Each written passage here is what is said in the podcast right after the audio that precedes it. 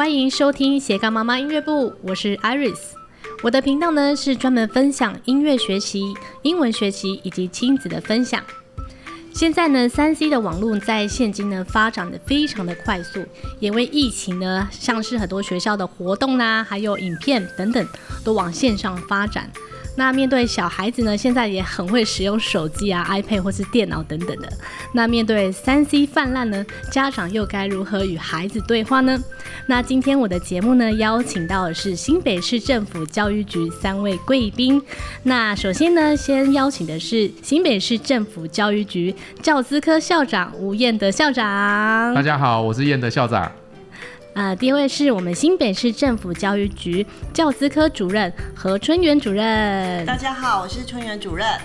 那紧接着是我们新北市板桥区文德国小丁思雨老师。大家好，我是丁丁老师。丁丁老师，那首先呢，我想要请丁丁老师跟我们分享哦，现在那个生生用平板这个政策上路，那么在班上老师呢是要如何管理，就是学生呢使用平板？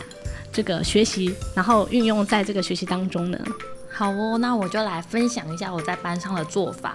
其实我们班呢，就是我这样文德国小代班，就是今年是第三年在高年级的部分。那生生用平板，其实对我们学校而言呢、啊，不是第一年实施的、嗯，我们在之前就已经开始用平板的这个部分了。哦、那在用平板的部分呢，我一直都是秉持着尊重，但是不放任的这个精神在对待我们班的小孩子。嗯、我会尊重他们的使用方式啊，以及查找资料的方式，但是并不代表。我会放任他们去使用，所以在代班让他们进行用 iPad 学习的时候，我会先跟他们说，iPad 是在帮助我们学习的。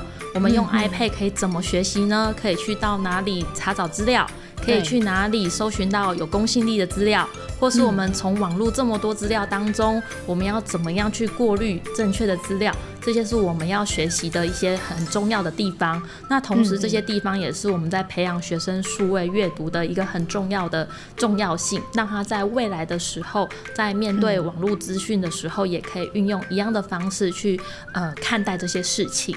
哦，所以像是像学生使用平板的时候，老师会不会一步一步的，就是带领他们去寻找说呃，比如说关键字啊，还是说平板要怎么样去搜寻到可以找到呃我们想要的资讯？嗯，那老师会去引导这样子，嗯、就是在搜寻关键字这个部分呢、啊嗯，我们在课堂中如果在搜寻一个资讯，一定会有同学找到很多的资料，那一定会有同学资料找到的东西却很少，那我们就会互相分享说，哎、欸，为什么你会找到这么多资料？是下了怎样的关键字？嗯、那透过同学呢彼此分享关键字这个部分，我们就可以去知道说，怎样下关键字可以下得更强而有力，然后找到资料的方式呢，可以找到更多元的资料。这就是我们上课的时候会带学生去做的事情哦。那我这边可以分享一下，我们家利用这个网络，然后来学习的呃目前的科目，就是当然第一个就是英文嘛，就是语言。那其实，在透过网络学习的过程当中，我们就是呃有跟那个孩子去讨论说，你觉得在使用这个呃线上学习的时候，你觉得对你来说最大的呃好处，还是说最大的你最吸引你的点是什么？他们是跟我说分享说，哦，我觉得我有更多的时间可以去玩电动，然后 还有更多时间说可以呃更有效率的去达到说这个里这个里呃一个小时内。那我是要来拿来学习英文，那我就可以不用再呃透过可能再多花一个时间在交通上面。那另外的就是他们还有在学城市语言的部分，嗯，因为城市语言呢，其实我觉得也是在未来的这个呃三 C 网络的这个世界当中非常重要的一个呃学习。那那可以，呃，可能在呃，他们如果语言上又好的话，然后搭配上城市语言学习的话，我觉得它有更多更多的发展。生生用平板的政策已经上路，老师有一些呃分享到了。那在课堂当中呢，要如何让学生呢运用这个 iPad 去透过学习各个类型的这个科目呢？老师可不可以分享一下？嗯，可以，就是也回应一下刚刚 Iris 说的有效率这个部分，对，像为了让课堂更有效率啊，然后也能达到就是我们课堂是要讨论重要知识的目的，所以像我们在每天早上的时候啊，我会透过一些平台，像我是用英才网，然后去派发就是数学的任务给学生，所以在早自习他们抄完联络簿之后，他们会自主的拿着 iPad，然后透过亲师生平台到英才网里面去完成他们的数学的探究的任务。那很大一个部分就是让他们先进行自学。那自学完之后，他对于这一个未来即将学习的数学知识有一个概念，然后他会把他学到的呃数学知识用他自己的语言写在联络簿上，把今天看到的影片我学到了什么，可以这样子呃记录下来，写成笔记。那写完笔记之后，我们在课堂上所关注最大的一个部分就是我跟同学们之间讨论，如果你有哪里不懂。我们就专注在那个不懂或是难的地方，我们加以去探讨，就不用花很多时间在一些小朋友自己可以得到知识的地方去呃做一个探讨，反而可以做更多有意义的一些讨论。对，那如果在那个像网络教学当中呢，老师要怎么样去掌握呃学生这个学习的进度？还是说他们到底呢学习的状况是什么？嗯，就是现在透过 iPad，像我们用英才网的平台，在平台上面都可以很清楚的看到学生在每一个就是我们派发的任务里面，他看影片的进度是多少，然后在里面回答的那个题目是有没有答题人数，对，我们都可以看到很清楚的历程记录。那除此之外，其实现在呃我们生生用平板呐、啊，其实有绑教师机跟学生机嘛，然后有透过后台的 MDM 吧。把它做一个绑定，所以我其实在呃运用平板的时候，我会让学生看到说，其实我透过老师的机器，我可以看到他们每一个人在自学的时候到底在做什么。对，对，让他们知道说，哦，原来我们用 iPad 是要自己去管理自己。嗯、那其实我也不会每天时时刻刻盯着他们看，只是我要让他们知道说，我们可以知道他在做什么，也可以知道他的学习历程记录，让他自己知道养成自律的好习惯，在还没有完成任务之前。之前他就不会想要去做他其他有兴趣的事情，这样子。哦，嗯、那老师有没有其他的像是呃自我学习或是自学的方法，然后可以分享给呃各位家长还是其他小朋友呢？嗯，自学的方法，我觉得很重要的就是找到自己适合的方法。对，对，没错。我觉得这就是没有说有一套完整的或完美的方法，而是适合自己的才是最完美的方法。嗯、像最近我有一个毕业的学生，他现在读国二，然后因为刚好我的小朋友，我现在班上的小朋友，呃，跟他的姐姐跟我的小朋友是同一个班级，他就跟我分享说，哎、哦，老师，你之前教的那个姐姐啊，她都没有去补习，可是成绩可以很好，到底她是怎么做到的？嗯、我说你很好奇的话。我可以帮你问问看，结果我就发现小朋友跟我回应是说，以前在呃高年级的时候，我们就教他用 iPad 去学习知识、查找知识，哦、然后怎么做笔记。嗯、所以他现在呢，在国中的时候，他读书，他就是透过 YouTube。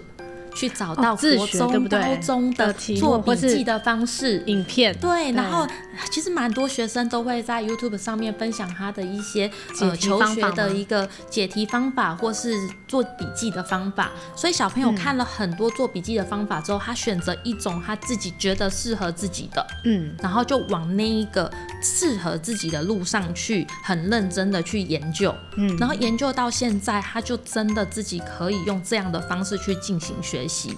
所以我觉得其实没有一套最好的方式，而是让小朋友自己找到自己觉得适合自己的方式。然后家长也不要想说我要把学生的那个补习的时间填得很满。其实最重要的是让学生可以善用自己的时间，然后做自己时间的主人，然后让他知道说我怎么去规划自己的学习，其实是最重要的。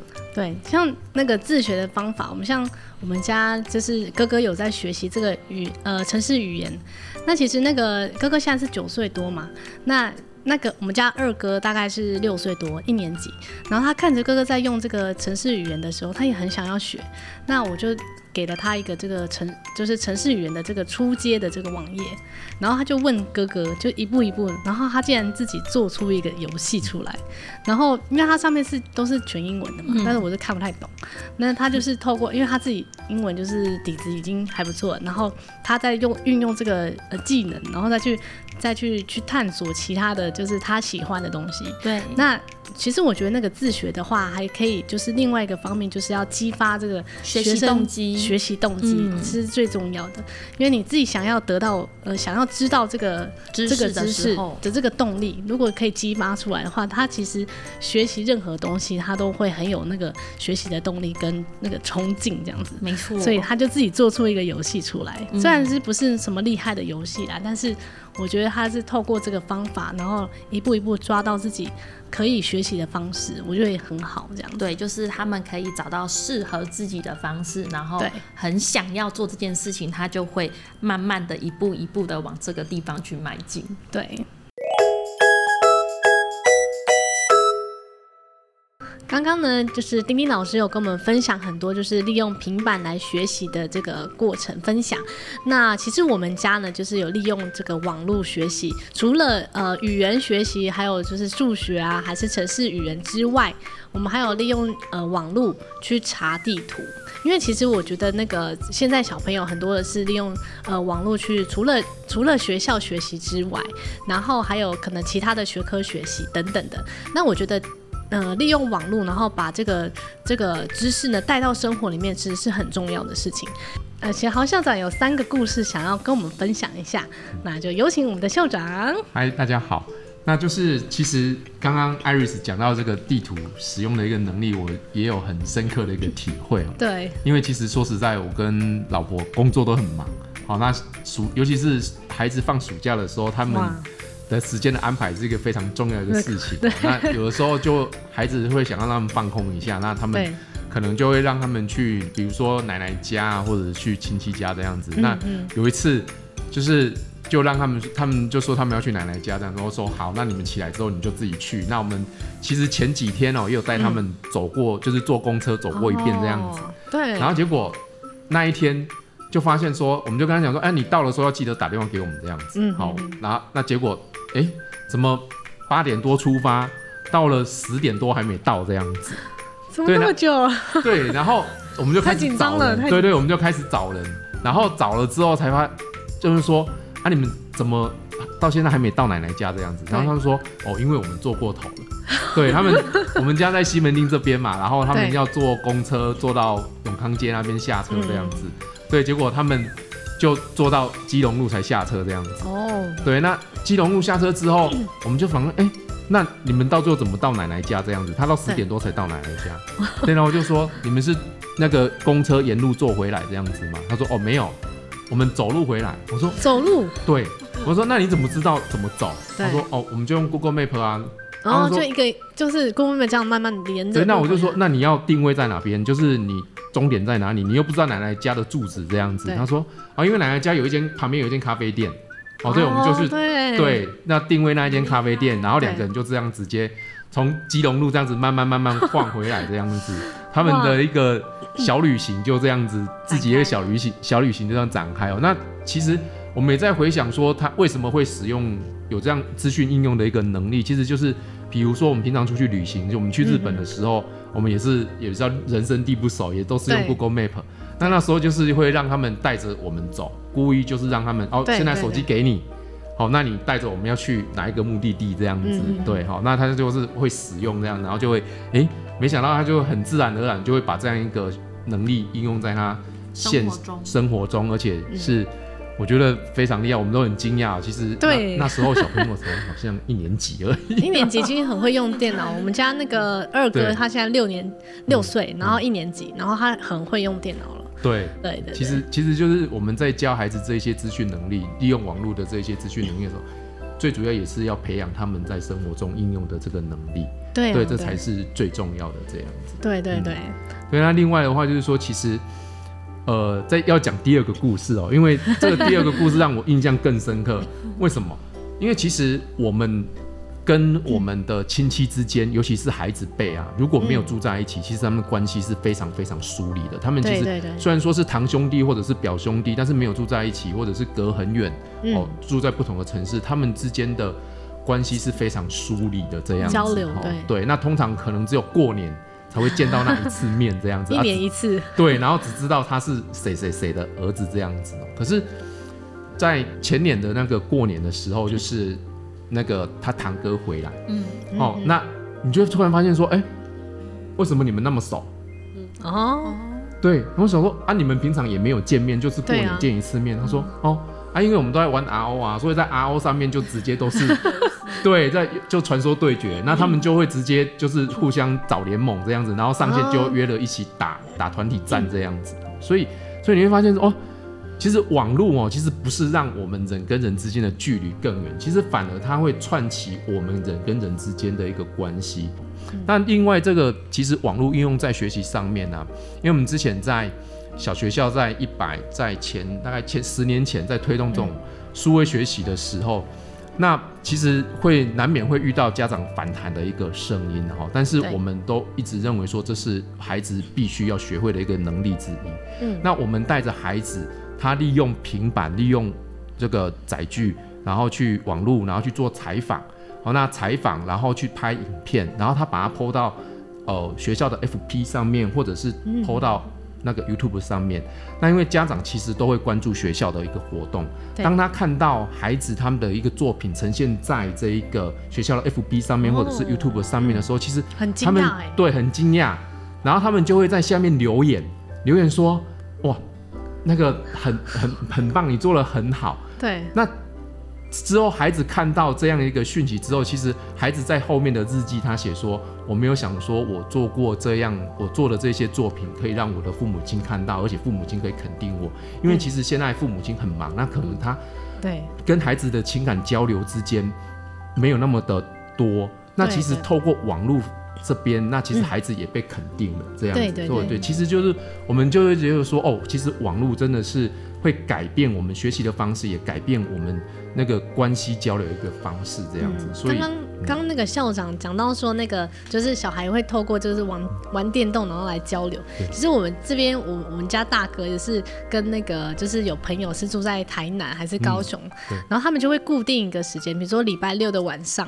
然后礼拜六晚上是他们最期待的时候，因为他们就是 对，就可以连线，然后连线那个呃麦块，连线麦块玩，然后然后因为。他如果要想要得到这个时间的话，他是平常一到五，他都要乖乖的把作业写完，然后做完自己的自学的事情，然后我们才会答应他说礼拜六可以跟他的朋友一起玩。所以这个也是可以当做一个小小的奖励这样子。对对对，没错。不过说实在的哦，这个网络的使用哦，真的是家长跟孩子之间一个长期的战争。我必须还是要讲哦，就是。孩子一玩了之后，如果你没有限制他，他真的会一直玩下去。嗯、那当然就是你要有相关的一个规范，大家一定都会跟孩子为了网络的事情来争吵。那我我印象也是很深刻，就是就是假日，好，那其实我觉得我的孩子应该自制力都还蛮好的，对对。然后所以我们其其实平板不会收，手机也不会收，就是放在那个桌子上面，公共空间。对对对，那结果有一天就是礼拜一日。好，然后把孩子可八点多请请他们上，请他们起床了，好，然后开始要做一些事情的时候，就发现他们精神不济，因为昨天晚上都没有睡觉。对，然后之后慢慢抽丝剥茧，一个一个套话之后，才发现他们睡觉了之，就是我趁我们睡觉了之后，把平板拿进去房间里面打了一整夜。哇！对，打了一整夜，所以隔天早上我们八点多把他们叫起来的时候。他们都是完全是没有精神的这样子，然后可能那个做一下，吃吃完早餐之后又躺着，然后就是 对睡到下午这样子。那其实心里面就心里有数，就是他们的完整夜这样子。那但但是就是借由这样的事情，不断的跟孩子去做沟通，对对，然后慢慢了解说，其实不是不让你们玩，但是这样的玩是不好的，对伤害你们的身体。然后隔天基你看整天都在睡觉，也没有办法做任何事。那其实。不管任何的事情，其实就是跟孩子就是长期的一个沟通，然后找出一个共同的一个方式。我的方式可能适合我们家，但是不适合你们家，因为你们家有不同的一个相处方式，这样子。所以就是慢慢去规定符合我们的一个模式出来，这样子。这是也是我们要教导孩子的一个部分，这样。对，其其实真的要我们家长跟孩子要提早去面对这些事情。对，你没有办法。护住他的一生，这样对，对啊，所以你现在不去教他，他未来可能上高中、上大学，他真的是没有人管他的时候，他整个都沉浸进去，那其实才是最麻烦的一件事情。嗯，好，那就是谢谢我们的校长啊分享的故事。好，好，谢谢。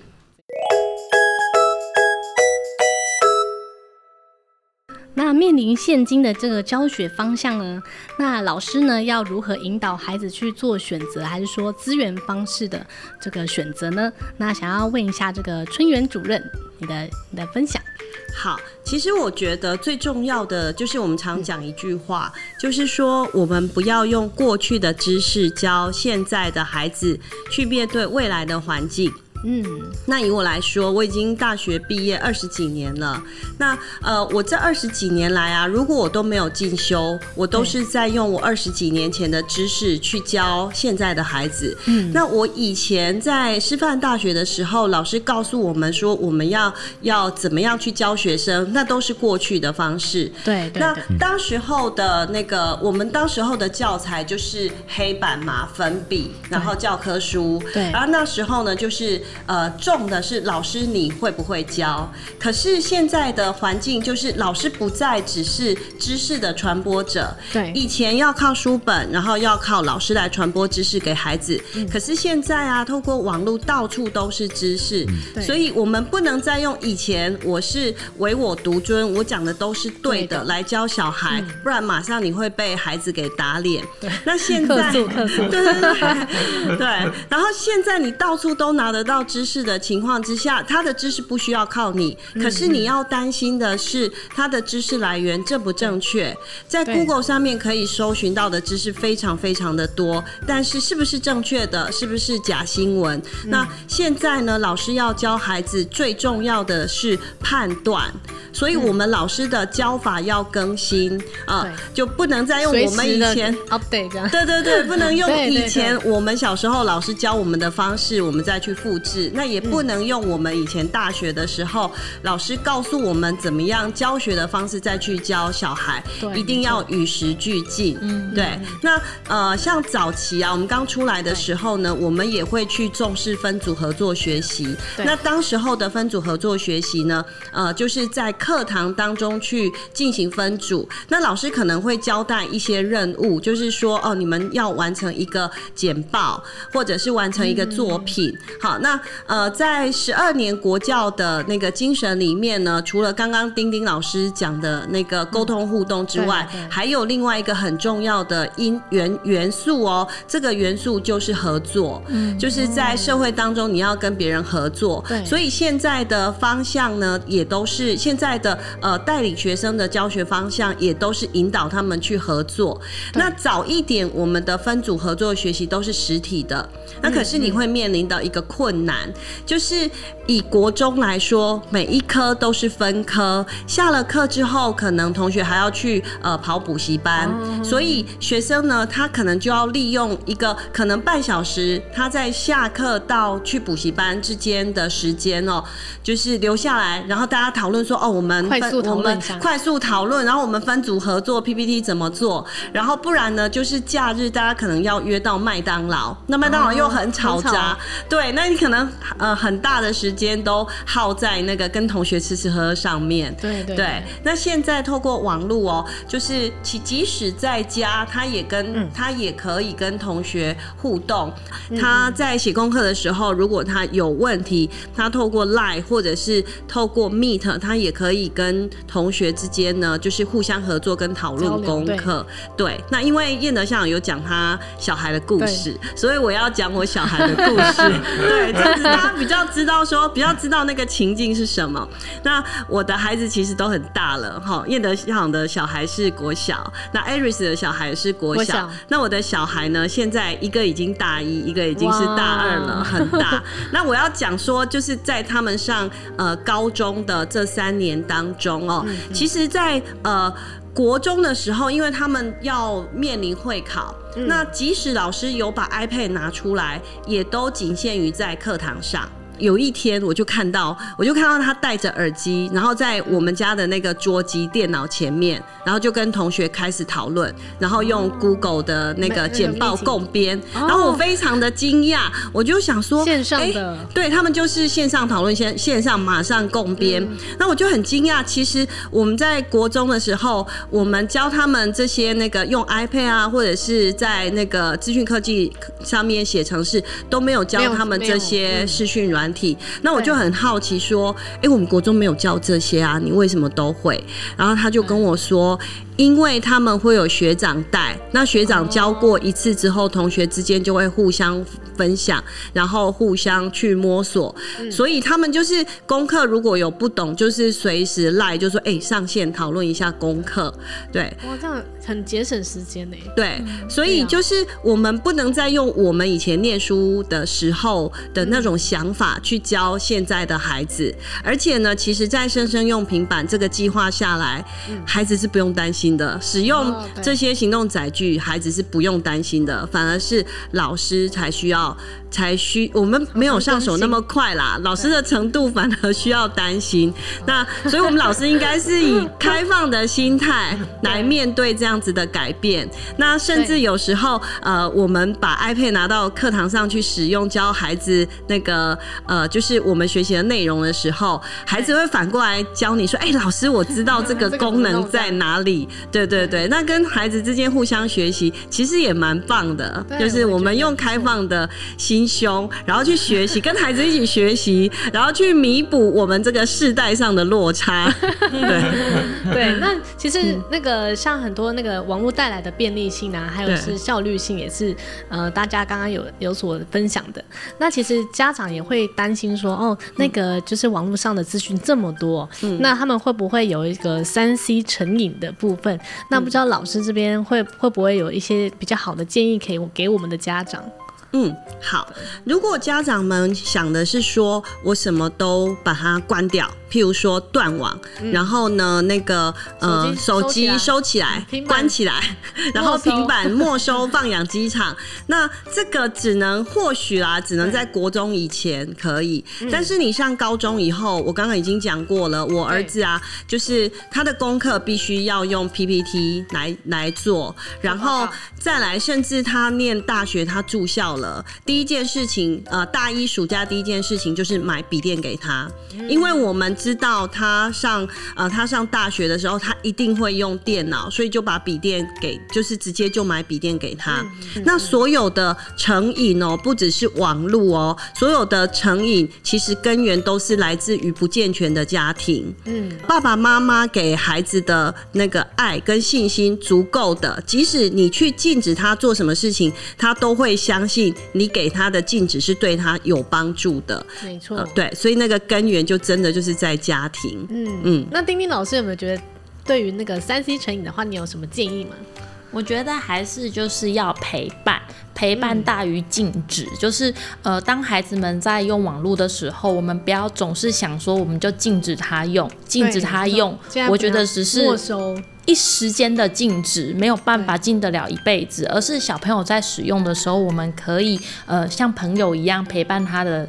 呃，身边，然后看看他到底是在用网络做什么。即便他跟同学互动，也是一种很好的方式。嗯、然后我们也要适时的给孩子一些空白的时间，让他可以去做自己想做的事情。相信他，陪伴他，就会是最好的方式。嗯，我觉得相信是一种很大的力量。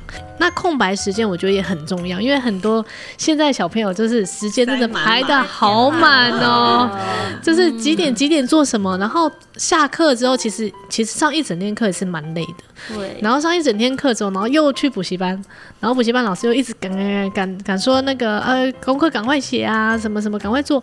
然后做完之后又要写补习班给的作业，对。然后小朋友就会觉得很累嘛。然后再就是他第二个他会拖，因为你拖拖到。回家时间的时候，你就可以不用写了。